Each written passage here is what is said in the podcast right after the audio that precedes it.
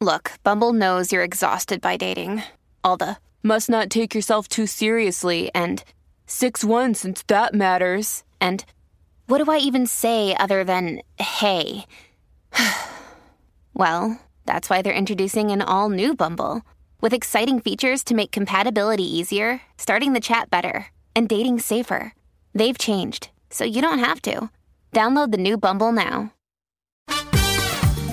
This is the Get Booked Podcast, a weekly show for personalized reading recommendations. This is episode 61, and we are recording on December 20th. I'm Jenn Northington, and I'm here with Amanda Nelson, and we are coming to you from Book Riot. Hello. Hello, and it is cold again here. Yay, it's almost Christmas. Woo! Yeah. I like I don't know. Christmas is fine. I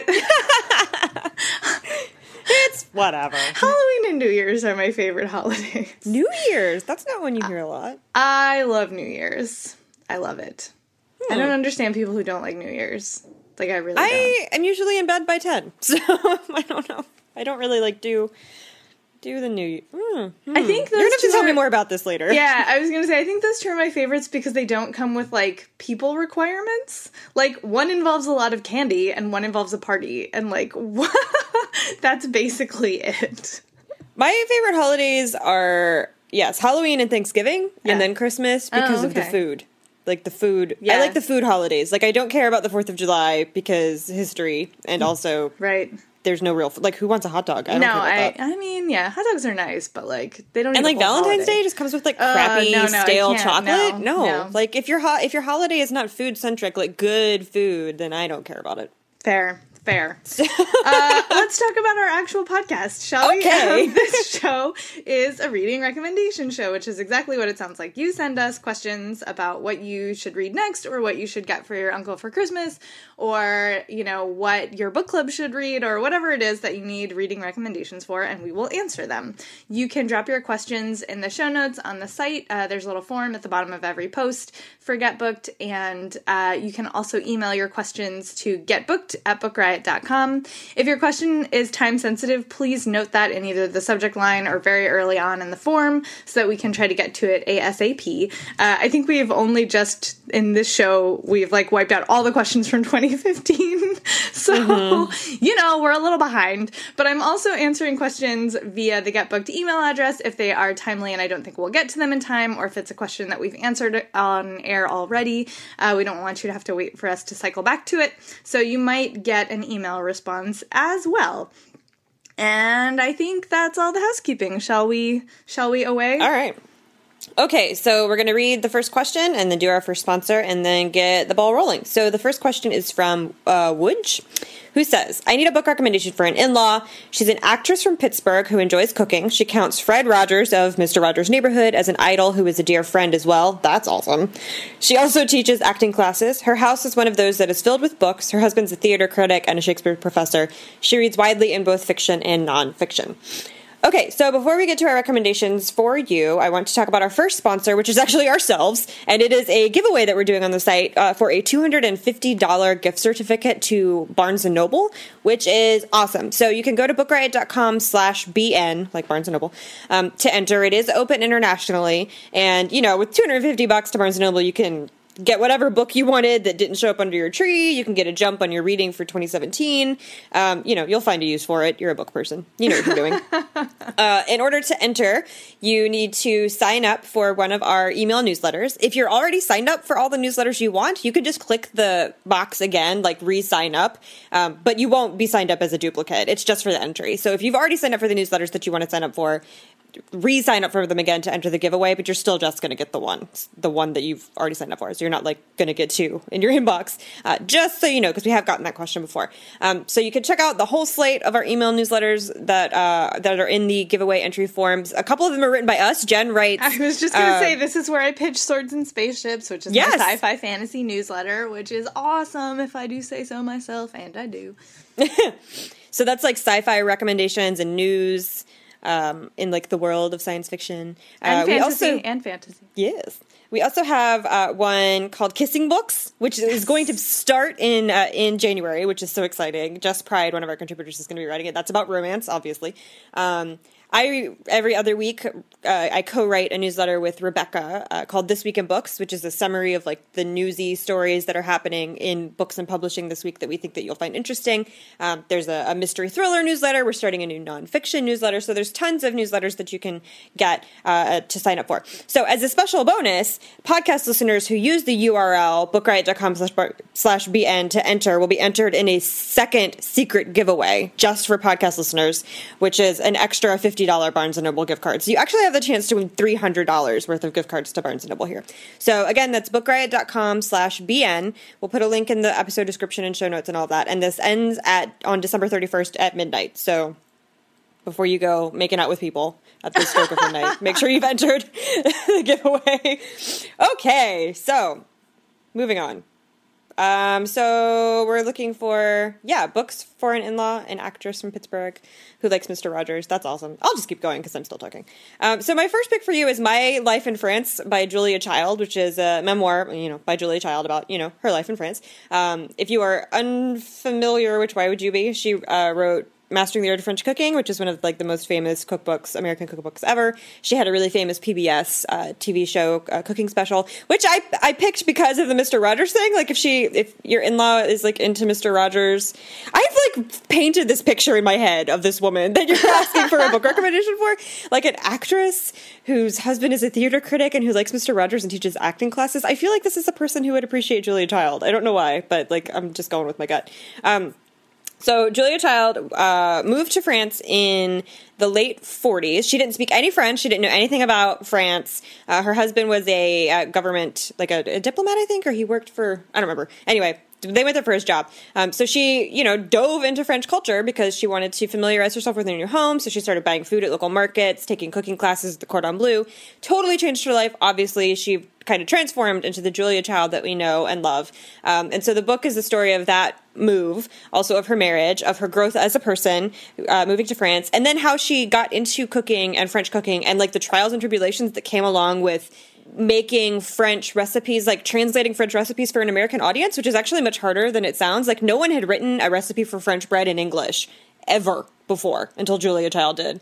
And it took her like, I don't remember the exact number, but something like 250 pounds of flour before she could like nail it and figure it out and write it for Americans who, you know, eat food very differently in the 40s and now than the French did. So um, she's a lovely person. Like Julia Child is just a I don't know. She's just like heartwarming and nice. She's kind of like got that Mister Rogers thing going on. Really, she's she's really nice to everyone, but she's also smart and compassionate and um, like thinks really deeply about the people in her life. It was it's just like she's just nice. Like she's a nice person to read about and about her own life. So that's My Life in France by Julia Child.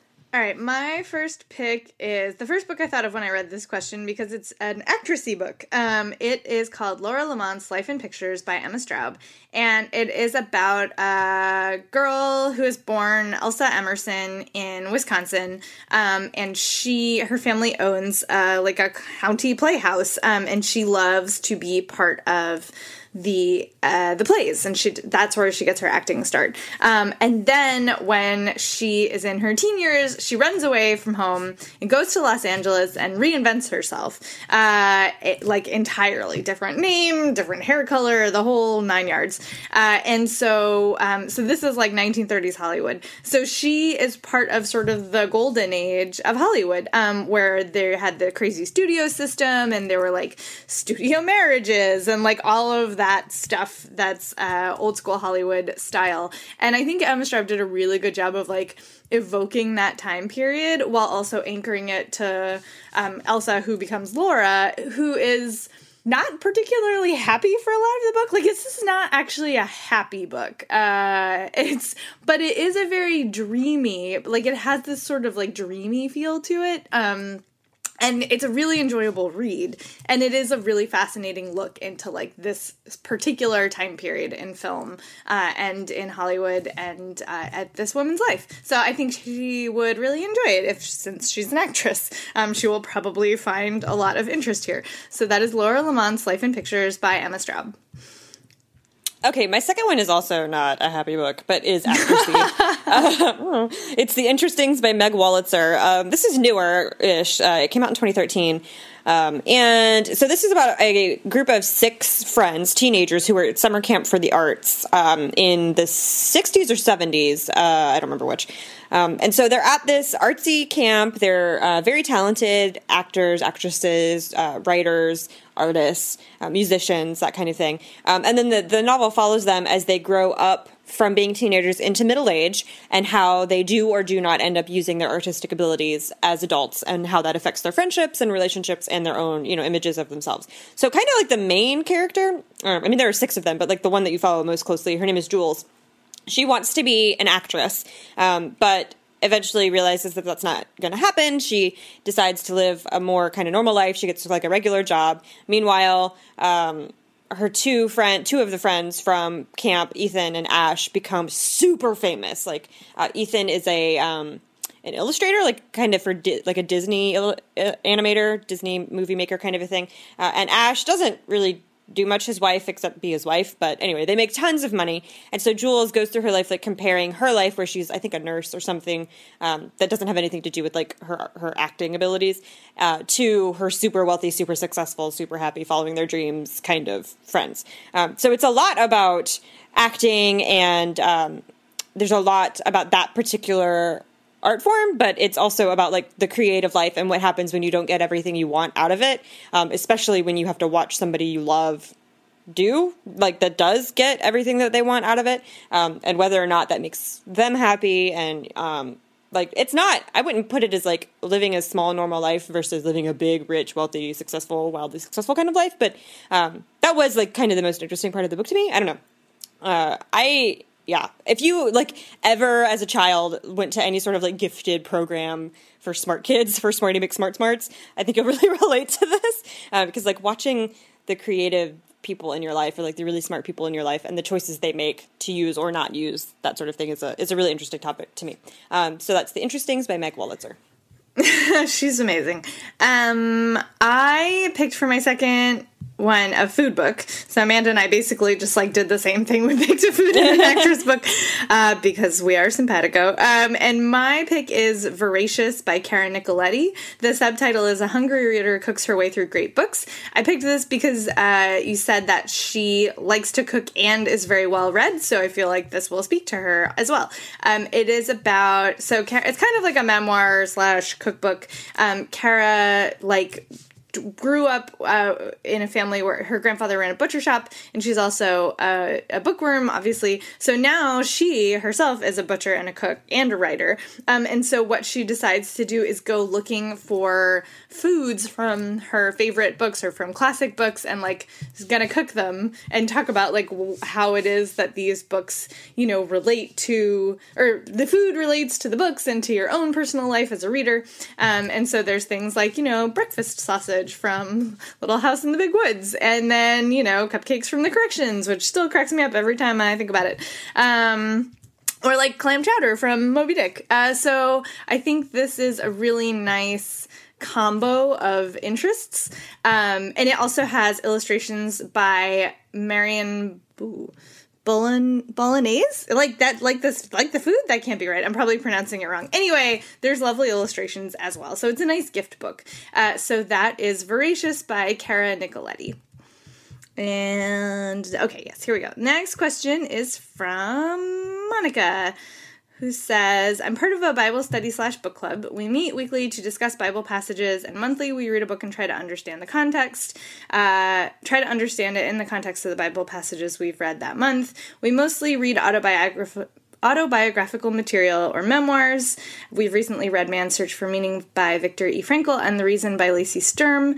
Uh, next year, however, several of us will be having children, and we'd like to start orienting our book choices towards parenting, but we have no idea where to start. Uh, so, if you have any re- recommendations, we'd like to start reading them before there are some newborns distracting us. Haha. um, so, I this is very far outside of my wheelhouse as I am neither a parent nor religious, but I asked around uh, from the contributors, and so I do have a couple picks for you. The first one is called Holy is the Day by Carolyn Weber, which was recommended by our contributor Kate Scott. And it is about, let's see, so, Carolyn Weber is a college professor um, who is also trying to write her first book and parent three children under the age of three, which is a lot for any human. Uh, and she's like trying to figure out, you know, how to keep her life going. And a friend says, like, you know, you're not going to be able to do everything. And she's like, but who will do everything if I don't do it? Um, so this is her trying to figure out how to find space for herself uh, in the course of a day um, and drawing a lot on uh, her spiritual reflections um, and, you know, connecting with her faith. So this sounds like it would be uh, a good fit for your club. Sounds like there's lots to talk about. So that is Holy is the Day, Living in the Gift of the Present by Carolyn Weber. Okay, I uh, am a parent and am a Christian, so I I feel this. This is a subgenre. like religious parenting memoir is a is a subgenre I went a lot through when I was when my kids were first born because you know because of course I did. So anyway, uh, my first pick for you is Seven, and like the the number seven, an experimental mutiny against excess. It's by Jen Hatmaker, um, and this I picked this one because it's kind of a stunt memoir. You know, those like Eat, Pray, Love inspired kind of. I'm going to do a thing for a year and see what happens. Um, kind of memoir, and I think that those are really great for book clubs because there's like so much to pick apart or talk about, or like, would you ever do that or whatever. Um, and so th- in this, Jen Hatmaker um, when her when the book starts, it's a memoir. So when the book starts, she's the wife of a I think her husband was a youth pastor at a big mega church, like an evangelical mega church in America. Um, and she has this kind of spiritual revelation that the evangelical church in the U.S. is very much obsessed with money and and like idolizing Republican values instead of doing anything that has to actually concern itself with the stuff Jesus wanted us to do. And so she has this like great revelation about that particular thing, and then her and her husband and her family, her children. Um, go on this seven month journey of getting rid of that kind of thinking in their life. And she does it, she manifests it by um, get it like pay, back the excess food, uh, clothes, uh, money that she spends on stuff she doesn't need, uh, social media crap she has around her house, um, I think this the sixth one is like waste, like uh, uh environmental, like being un- environmentally unfriendly, and then the last one is stress. And she tries to like the parenting portion of this is like she tries to involve her kids in it as much as possible, which is you know getting a kid to like only eat the same seven things for a month is not to fly usually. Um, so that there's a little bit of like a comedic edge to it because they're you know they're children and they don't really understand what she's trying to do. And um, they're used to like a very particular way of life that her and her husband have decided is garbage and are now being like directed toward an entirely different way of life and like watching her try to explain the values of like a social justice oriented christianity to her kids when they like live in a mega house is it's like it's just fascinating. Like how do you do that? I, I just thought it was really interesting. Um, and then eventually at the you know she does. She like succeeds. She pairs back. They change churches. Um, she gets involved in her community and um, like just completely changes her life. So there's tons of stuff here um, from like political things to interpretations of bible passages to like how she raises her kids that i think a book club oriented towards what yours is oriented to would, would be able to talk about. So that's seven an experimental mutiny against excess by jen hatmaker all right, my second pick is not actually a memoir, uh, but it sounded like it might be approachable for you guys since you're doing a lot of like context and Bible discussion. Uh, it was recommended by contributor Kristen McQuinn, and it is Jesus as Mother by Carol Walk- Caroline Walker Bynum. Uh, it is about spirituality um, in the High Middle Ages, so like uh, definitely on the scholarly side, um, but she is thinking seriously about like the ways that people in that time period um like approached this you know, I the, approached the idea of Jesus and also how that fits in with the sort of mother concept. Like, it's definitely scholarly and academic, um, but it seems to me that a discussion of like male versus female in you know religion might be a helpful thing to think about as you're approaching parenting. Uh, so I don't know, it might be too heavy for you guys, but it's worth a shot. Uh, so that is Jesus as Mother by Carolyn Walker Bynum. Okay, my second one is Operating Instructions, a journal of my son's first year by Anne Lamott. Uh, Anne Lamott is super well known in like Christiany memoir writing kind of circles. Um, but she this book about her her kid having her kid. It's not like an, like many of the the memoirs you're going to find in like a Christian bookstore, um, because Anne Lamott is an alcoholic. She's a recovering alcoholic. Um, she partied a lot. She did a lot of drugs, and when she found out that she was pregnant, she was single. Um, so there's a lot of like stuff about her life that people get really judgy about in Christian circles. But uh, she's amazing. So she when she had her first son, she'd had abortions before, and had and when she got pregnant with Sam, who's the child that she had in this book, um, she decided that she was done doing that and like actually wanted to raise this child um, but she knew that she was going to have to do it by herself because like the father was not interested she was still in recovery excuse me still in recovery for her alcohol abuse um, and ha- was like newly had just newly discovered her faith. So there's like a lot going on in her life when she finds out that she's pregnant. And then as a single mom, you know, she has her kid, and then the first year is rough because the first year's always rough when you have a baby, but when you're by yourself, it's doubly so. So she's got to deal with that the sleepless nights, um, like judgment from her family, not having a lot of support. Um, and then at the same time that she's dealing with like raising her baby, one of her closest friends um, gets diagnosed with a terminal illness. So she, the book is set up a lot with that comparison. Like she's bringing a life into the world and losing the life of one of her closest friends. Um, so if you've got like this kind of, I don't know, like saccharine, I don't want to say naive, but this, you know, like rose colored glasses view of what like the first year of being a parent is like, this will maybe shatter that a little bit. So if you want to hold on to that, this is maybe not the thing that you want to read because it's very honest and she has um, some postpartum depression and a lot of stress. And it's just very, like, I found it very comforting because sometimes you do think, you know what, survival of the fittest is a thing that I've heard exists. So maybe if I put my child out in the snow and leave him there and see what happens. If he survives, awesome, we can continue. Because, like, you get just so crazy and frustrated and exhausted, and you have these thoughts that make no sense. And when you're by yourself, you not only have to deal with those, but you have to also, like, police yourself. So it's it's like twice as hard. Um, and she talks about all of that, like brutal honesty, which I really appreciated. So uh, yeah, so that's operating instructions. Oh, and she's a Christian. I like feel like I left that out. She's a Christian. There's a lot. She's like doing this through the lens of her kind of newfound faith at the time. Um, so operating instructions is the name. Uh, it's by Anne Lamott. Oh, is it me? It's yes. you. okay, sorry. Okay, so question three is from Jordan. Um, she says, My request is in regards to finding a book for my aunt who just turned 80. I know she used to enjoy reading, but has fallen out of it uh, because she doesn't know how or where to find books that she likes. She's got a lot of spare time and is always looking for ways to fill it. Um, I know that she's enjoyed books like Janet Evanovich's Stephanie Plum series and Sue Grafton's Alphabet series, but those are the only books I know that she's read. I would like to find books with a similar style, not too big or complex, readable, um, but maybe with more variety or in new directions I can introduce her to without going too far from what she's enjoyed previously. Okay, you go. Okay. uh, all right. Talking. Yeah. So my first recommendation is the Cafe La Femme series by Livia Day. The first book of which is called A Trifle Dead. Get it? Trifle. I'm like doing the nudge nudge arm thing. um, so I was introduced to these books, which are like Australia. It's an Australian author um, by a good friend named Karen, who uh, sends me the best recommendations always. Um, and Tabitha Darling is the heroine heroine of the series, and she has she's like very good at making pastry and also very good at getting into trouble. Uh, and now she is trying to run her cafe, and like she's always trying to invent new desserts, and um, also she has a lot of like male relatives who are very protective of her, and so she's trying to like get them out of her hair.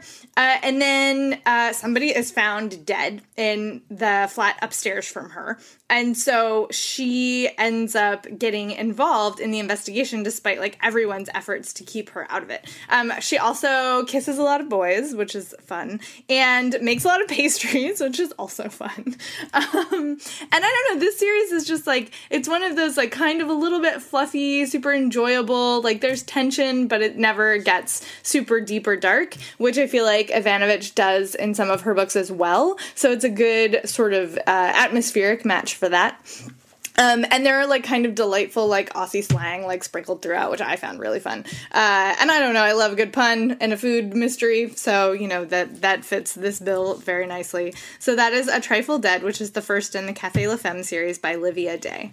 Okay, um, my first one is a study in Scarlet Women by Sherry Thomas, which is a new uh, first book in a series about a gender flipped Sherlock Holmes. So obviously, uh, your aunt is into mysteries, like kind of fun, not super graphic mysteries. Um, so I picked this one because of that, because it is that, but also it's historical fiction, so it's like another um, genre that she might want to explore later.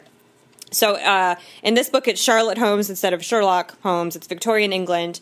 Um, she's made a deal with her dad that because she doesn't want to get married because she's you know Sherlock Holmes, but a girl, um, that if she can stay single up until her 25th birthday, he will give her the money to set herself up so that she can go educate herself and, and, and start a school and have some measure of independence. Her dad goes back on the deal, and so she's 25. She has no prospects, and she has no um, no education and no way to provide for herself, um, and refuses to get married. So she causes a scandal uh, of herself. Like she engineers a situation, and this is not a spoiler. It happens like on the first page. She engineers a situation where she has an affair with a married man and gets caught um, so that she is like no longer needed in society. Her parents throw her off. She can go off and do her own thing and live her own life without societal expectations, which is kind of brilliant. Um, and then as she does that and is trying to like, you know, find a job and survive, um, she starts solving mysteries with the help of a kind-hearted widow who and like act former actress who is Watson, the Watson character. She befriends a police inspector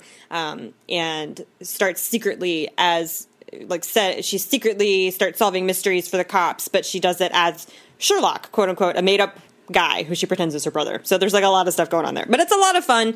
Um, and there's actually like a, a, lot to talk about in this book because of the gender stuff, but also because the first mystery is about like feminism.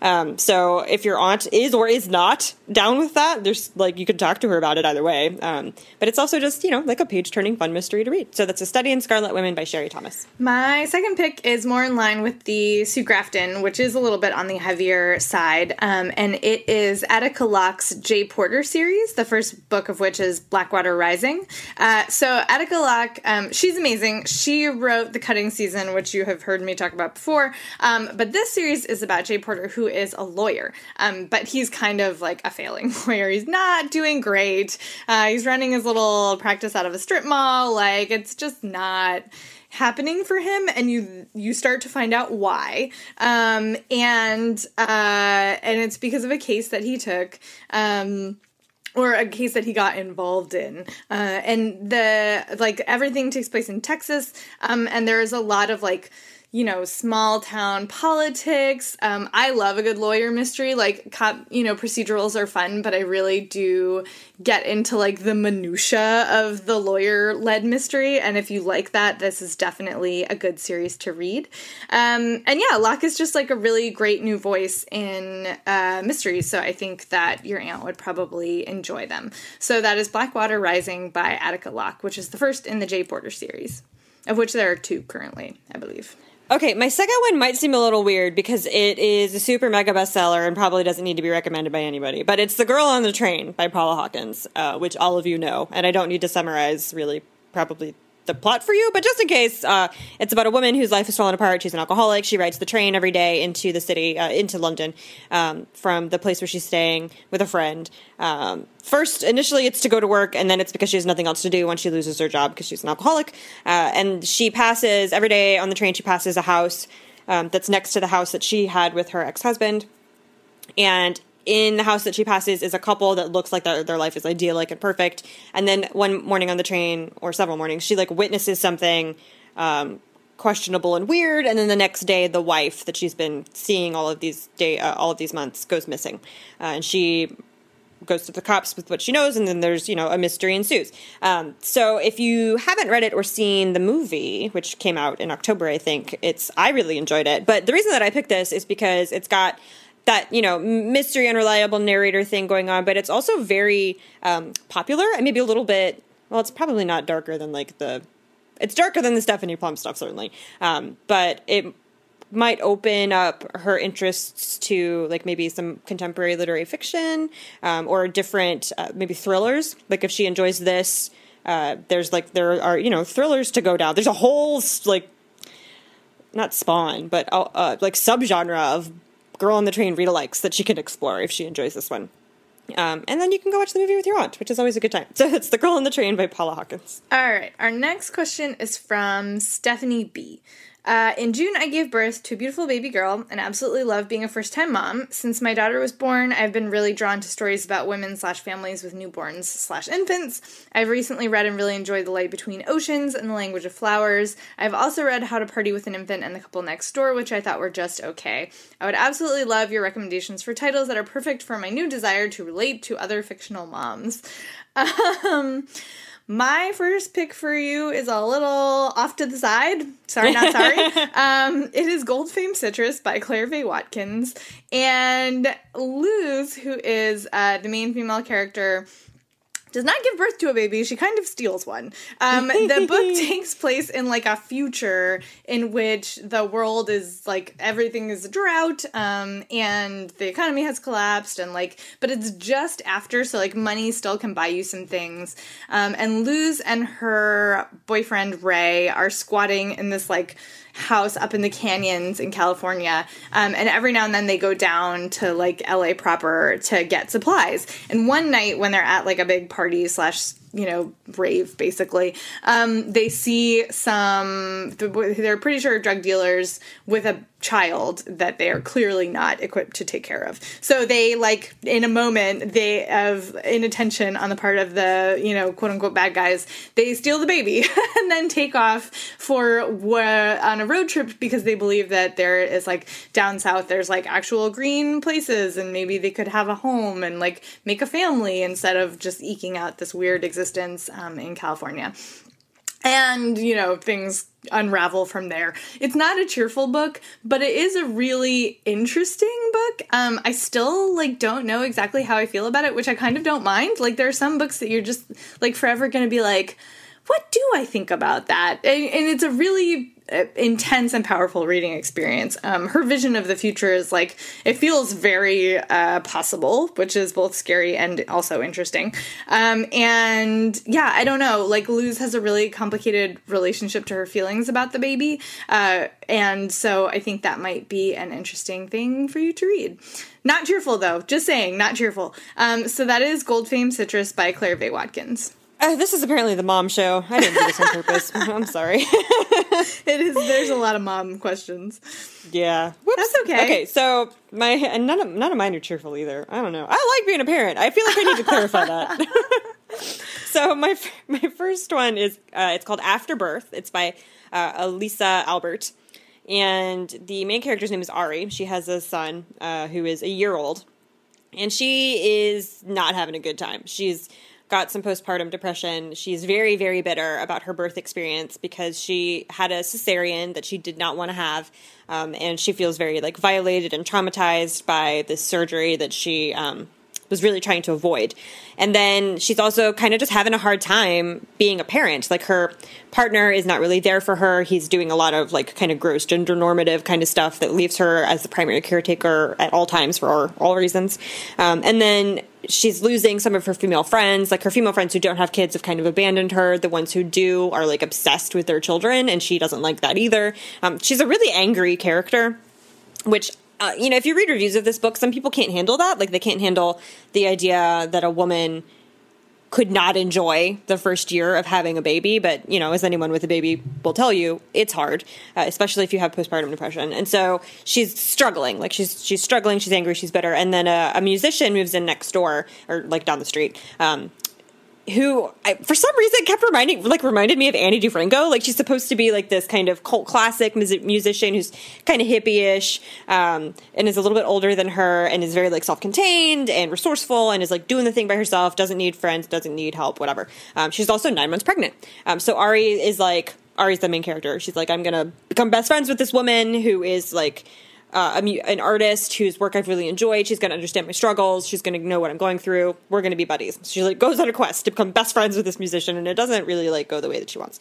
Um, so it's both the story of one woman's struggle with being a new mother, um, but it's also a, a fictional rant, basically, about the things that we expect from new parents or from new moms specifically, not new parents. That's it's it's about women um, and like how we expect them to automatically know everything there is to know about babies, even if they have no experience with children whatsoever. Um, we expect them to be happy and fulfilled automatically, and to ignore the difficulties that come along with. Um, both the process of giving birth and having a newborn. Uh, so it's it was it's I don't know like just comforting. She's not a likable person, um, Ari, but she's she's relatable, which I think is more important. So that's Afterbirth by uh, Lisa Albert. My second pick is called Department of Speculation by Jenny Offill. I love this book. I love it. I love it. It's very short. It's actually more about marriage, but motherhood is a big part of this marriage. Um, the heroine, who you'd never really find out her name, um, like came from she and her husband were you know deeply in love they were both artists or like you know kind of uh fringy um and she thought she was gonna be like uh, you know she calls herself like her her aspiration was to be an art monster which i still i love that phrase mm-hmm. um and then you know they get married the baby is colicky like she doesn't have time to write she finds herself like like going to yoga and is like who have i become? Which is just and you know and then she's also she's working as a i think as a ghostwriter or like a research assistant. Um and so she's like including there's included little bits of like the things that she's learning over the course of her job uh, which is not the job she wants to be doing but it's a job that she is engaged with. Um and it's just a really interesting sort of it's a little fractured. Like there's not a clear narrative plot line, but it's a really interesting meditation on like how we change as we become a, you know, married or a parent or like how we change from the person we thought we were going to be from the person that we were. And like some of that is good and some of that is not good. Um and how we make our peace with that or do we make our peace with that? Like all of these questions she is struggling with. Um, but i remember when from reading it like a lot of cute scenes with her daughter who like she clearly loves. It's just like it's more about like the struggle of understanding who you are in relationship to this tiny person uh, which i think is something a lot of moms could identify with. So that is department of speculation by jenny Offill. co-signed. Right I love that so book. good. Yes Okay, my second one is Snowflower and the Secret Fan by Lisa See. Uh, this is a rough. It's a, it's a rough read. So it takes place in the 1800s in China.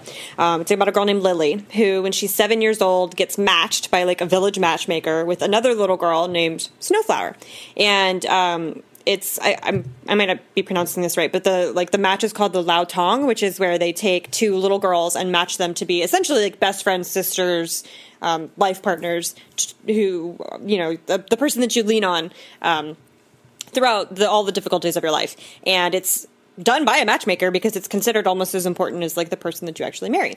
Um, so the little girl, uh, Snowflower, sends Lily a silk fan where she's painted a poem on it, and this like starts off this lifelong friendship. Um, and the narrator, Lily's the narrator, but she's narrating it like it's a memory. So she's like I think eighty or ninety when the book opens, and she's talking about her life uh, growing up. So these two become friends. They uh, send each other messages in um, it's called Nushu, I think. Again, sorry if I'm pronouncing that wrong. Which is like a unique and secret language that Chinese women used to communicate without men um, understanding what they were saying.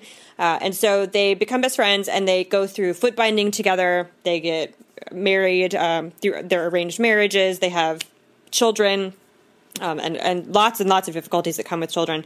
Um, and so it's it's about their friendship. Like the book at its core is about their friendship, but it's also about their relationships to their mothers, their mothers in law, and then as they become mothers, what that is like. Um, and so motherhood is like a major theme here, especially when it comes to the foot binding. Um, oh, if you talk to people about this book, they'll say it's a book about foot binding, but I don't really agree with that. that that's just like the the um, not conflict, but the, the, like the linchpin on which this friendship is built, and then um, how like how Lisa See writes the mothers in this novel who have to do the foot binding on their own children, knowing how agonizingly painful it is, and that it means that their children won't be able to walk, and that once they get married, they're not. Um, you know, going to be able to trap like escape that marriage physically or emotionally ever again, and like the things that women have to do uh, or had to do in 19th century China to like reconcile that and um, love their daughters, even though society calls that society called daughters worthless, and um, like how women and mothers dealt with that, and how daughters dealt with that. Like, wouldn't you be so angry and like bitter toward your mother if she loved you in every other way except like still made you do this one thing? So it's a really fascinating look at motherhood and like how far we can stretch that um, bond and the things that we ex- that like society expects mothers to do for but also to their kids. I don't know. It's complicated. It's a tough read but like um, it's one of the rare books that is almost entirely about women and their relationships to each other. So that's snowflower and the secret fan by lisa See. All right uh we have a moment to talk about our Read Harder 2017 challenge, which is the second sponsor of our show. Uh, if you missed it, we just recently announced uh, last week, yeah, last week, mm-hmm. our 27 Read Harder challenge and tasks. I'm going to put a link in the show notes, but we're really excited about this year, uh, not only because we got six authors to contribute to the challenge. Uh, so that includes Daniel Jose Older, Sarah MacLean, Roxane Gay, Celeste Ng, Ausma Zehanat Khan, and Jacqueline Koyanagi, who you have heard us talk about all of them on this show. Um, so there are 24 tasks, like usual, two per month, and they are designed to broaden your reading horizons and give you uh, chances to read things you might never otherwise read. So that is the Read Harder 2017 challenge. We'll leave a link in the show notes. If you're feeling like you need to get out of your reading box, this is a great way to do it. Okay. Question five. This is from Jamie. She says this is another mom question. Sorry, sorry, everybody. That moms um, need books too. It's fine. okay. Um, she says, my husband and I are beginning the process of adoption, domestic adoption, and I'm hoping to find books that will help me along the way. I would appreciate fiction, nonfiction, memoir, anything that will help me better understand the journey we're starting and what to expect in both the short and long term. I left this one up to Jenn because Jenn had three recommendations and I have no experience with this at all. So Go, Jenn, go. Yeah. So my niece is uh, adopted, uh, and it is a domestic infant adoption and an interracial adoption. So I have some feelings about this, some very good, positive feelings about this. Um, and I talked to my sister in law about what would be the best things to recommend for Jamie. Um, but I also have a pick uh, that I just recently read for the first time while I was looking into this question. Who knew that Nia Vardalos, who wrote and starred in My Big Fat Greek Wedding, was also an adoptive mom and wrote an amazing memoir about it. I did not know this, but she did. It's called Instant Mom, and she talks really moving and honestly movingly and honestly and also hilariously um, about her struggles to become a mom. She's always known she wanted children. Uh, she is in a stable marriage. She like her career had taken off. This was um, during slash after the success of my big fat greek wedding which she talks about like getting to that point in her career as well so it's like it's a little bit about her career in hollywood uh, but she went through 15 fertility treatments which if you know anything mm. about the fertility treatment process like that is bananas and like I can't even imagine. Um, it's really crazy. I, I, mean, it's not crazy. Like, it's really intense to go through that many treatments. Um, so, like, obviously, she was very committed to becoming a mother, and none of it worked, which is just devastating, obviously. Um, and so then they started, she and her husband started looking into adoption options and ended up going through the foster care system in California, uh, which is a kind of adoption that not a lot of people know about. Um, and she talks so beautifully about how, you know, what it's like to not be able to get pregnant, what it's like, you know, to try to decide what kind of adoption do you want to do? International? Do you want to do domestic? Do you want to do private? Do you want to do open? Like, oh, there's so many questions.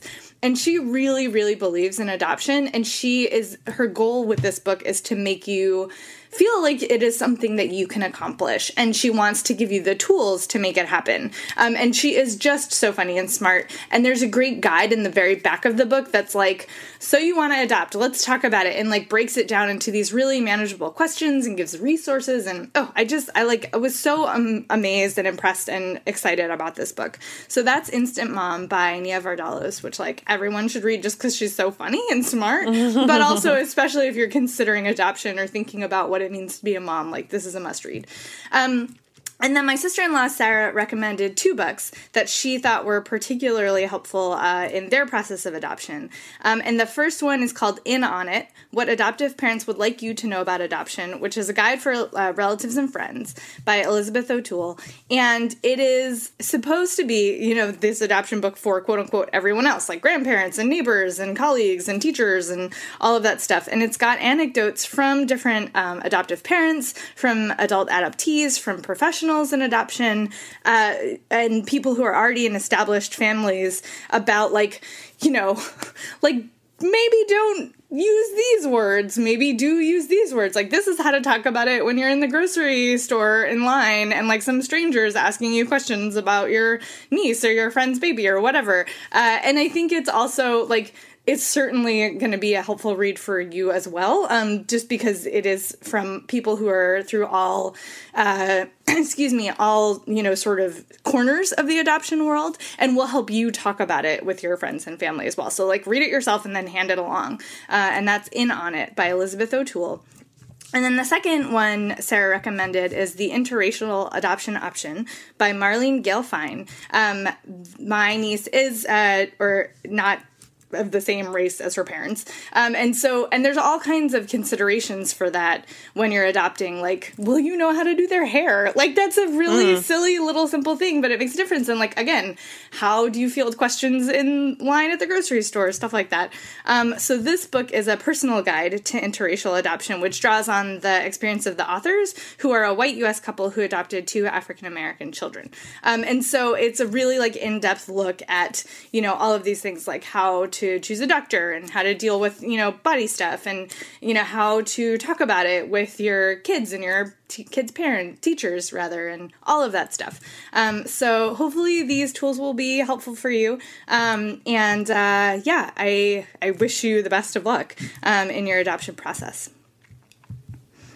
Okay. Oh, right. it's me again. I'm just gonna keep talking. Keep rolling. Um, so the next question is from Sally, who says, "I am starting nursing school in January and would love to read some books featuring nurses. I read The Wonder by Emma Donoghue recently and enjoyed the character's independence and her commitment to the principles of the nursing profession. I have Outlander on my list, but I am not sure how much nursing is actually featured. Spoiler alert: none. Like really, I think she maybe dresses some wounds at some point. Like there's a little bit of doctoring, but no." Uh, okay, so Sally is open to all types of books. Amanda, your turn to talk for a little while. Okay, my first pick is called The Midwife by Jennifer Worth, which is also a, I guess, BBC um, series that's on Netflix that I love so much. Okay, um, I'm obsessed with it. I like binge watch it in like a weekend.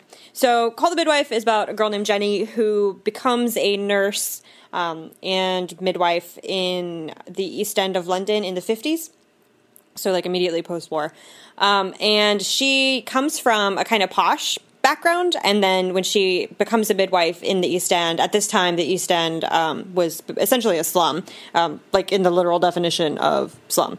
And so she goes and she moves into a convent um, where the midwives are set up, like the nurses and the midwives are set up um, to live. So she's living with a bunch of nuns. She is not herself a nun, and then has to, you know, go out and serve the community. And so it's a story both of nursing, like it's 100% about her experiences as a nurse.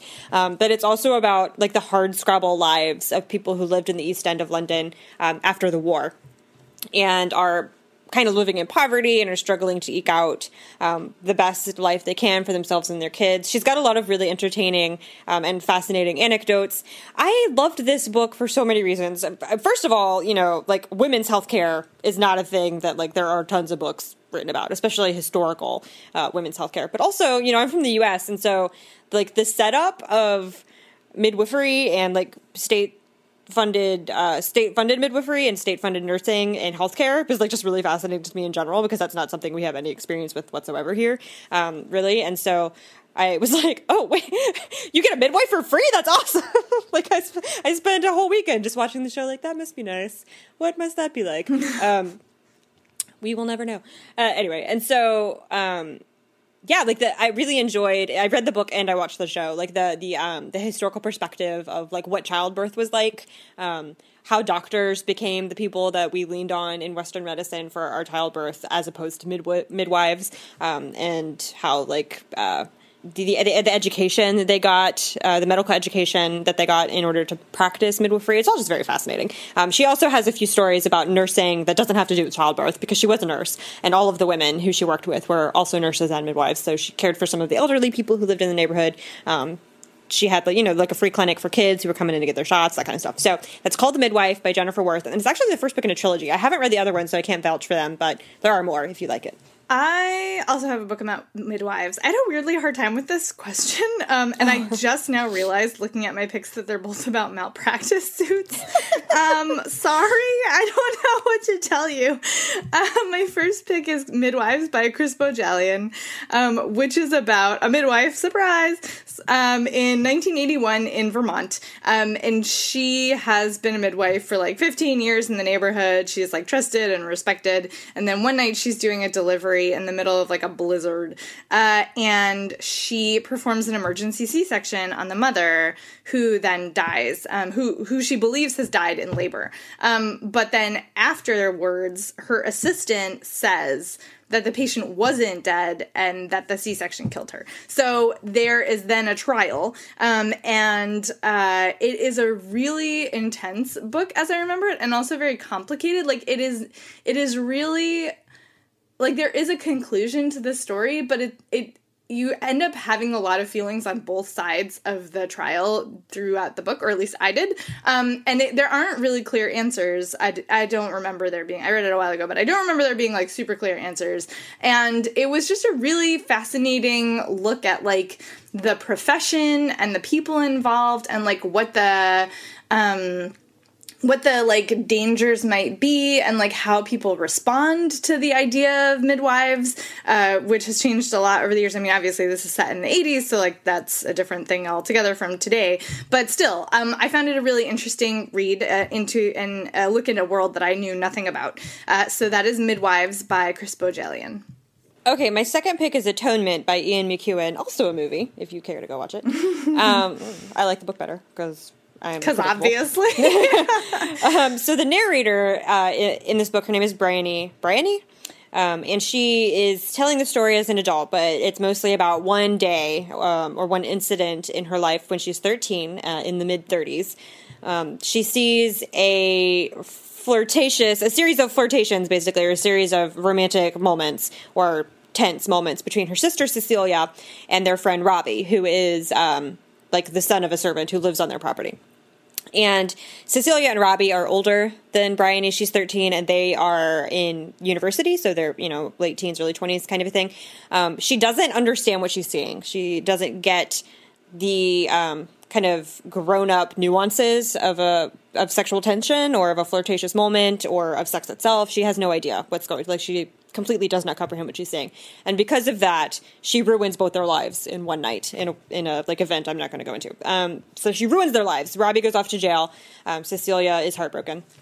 And in order to get out of jail, Robbie agrees to join the army and he goes off to fight World War II. And then you kind of follow the three of them as they grow up and as the war happens. Robbie goes off. He's um, he gets stranded in Dunkirk during that situation or that part of the war. Uh, Cecilia and Bryony both become nurses, and you stay with Bryony a lot as she learns to become a nurse, as she trains to become a nurse, and then as she practices uh, her nursing, uh, working with um, injured men from World War II. Uh, it's kind of graphic. There's uh, some squicky nursing stuff, but obviously you're not going to have a problem with that. um, and the nursing isn't, I don't think, it's not the main point of the book. You're following these three people and how their lives are shattered and how they try to fix it or not. Um, there's a lot of stuff here about like unreliable narrators and the war. But um, yeah, both of the women that, you, that you're focused on in the book are nurses, and so it does play pretty heavily. Um, so that's Atonement by Ian McEwan. All right, my second pick is not about a nurse. It's about an anesthesiologist. Close, right? Mm-hmm. I don't know. Um, it's Oxygen by Carol Cassella. It is about a woman named Marie Heaton, who is like a very uh, she's an anesthesiologist and she's very well respected. Um, she has made her way through medical school and now practices at a Seattle hospital. Um, and she like really believes in what she does and in her skills. And then during a routine surgery, everything goes wrong. Um, and so she is after in the aftermath of this, um, she's facing a malpractice suit and trying to figure out what happened. Uh, like, what was it her fault? Was did something else happen? Like, all of these things are huge questions for her. And uh, this book, I recommended it because it fulfilled that like um, Grey's Anatomy slash House slash you know ER loving part of myself. like this, all, like I'm a sucker for a medical drama, and this feels like the book version, uh, especially because it takes place in Seattle, um, and there is a romantic relationship in the book. Like it feel it has a very similar feel. So that might not be what you're looking for, but if it is, I highly recommend this one. So that is Oxygen by Carol Cassella. And that's our show. And that's our show. Oh my goodness. There we did, we did it. Uh, We thank did you it. so much for listening. I was like, wait, really? We're done? Um, thank you so much for listening. If you would like to rate us or leave us a review on iTunes, we would love to see your thoughts. Um, you can also find us on social media. I'm Jenn IRL, Jenn with two N's, and Amanda is I'm Amanda Nelson. Uh, thank you so much to us for sponsoring the show. Check out the BNN giveaway and also our Read Harder challenge for 2017. And we talk at you next week.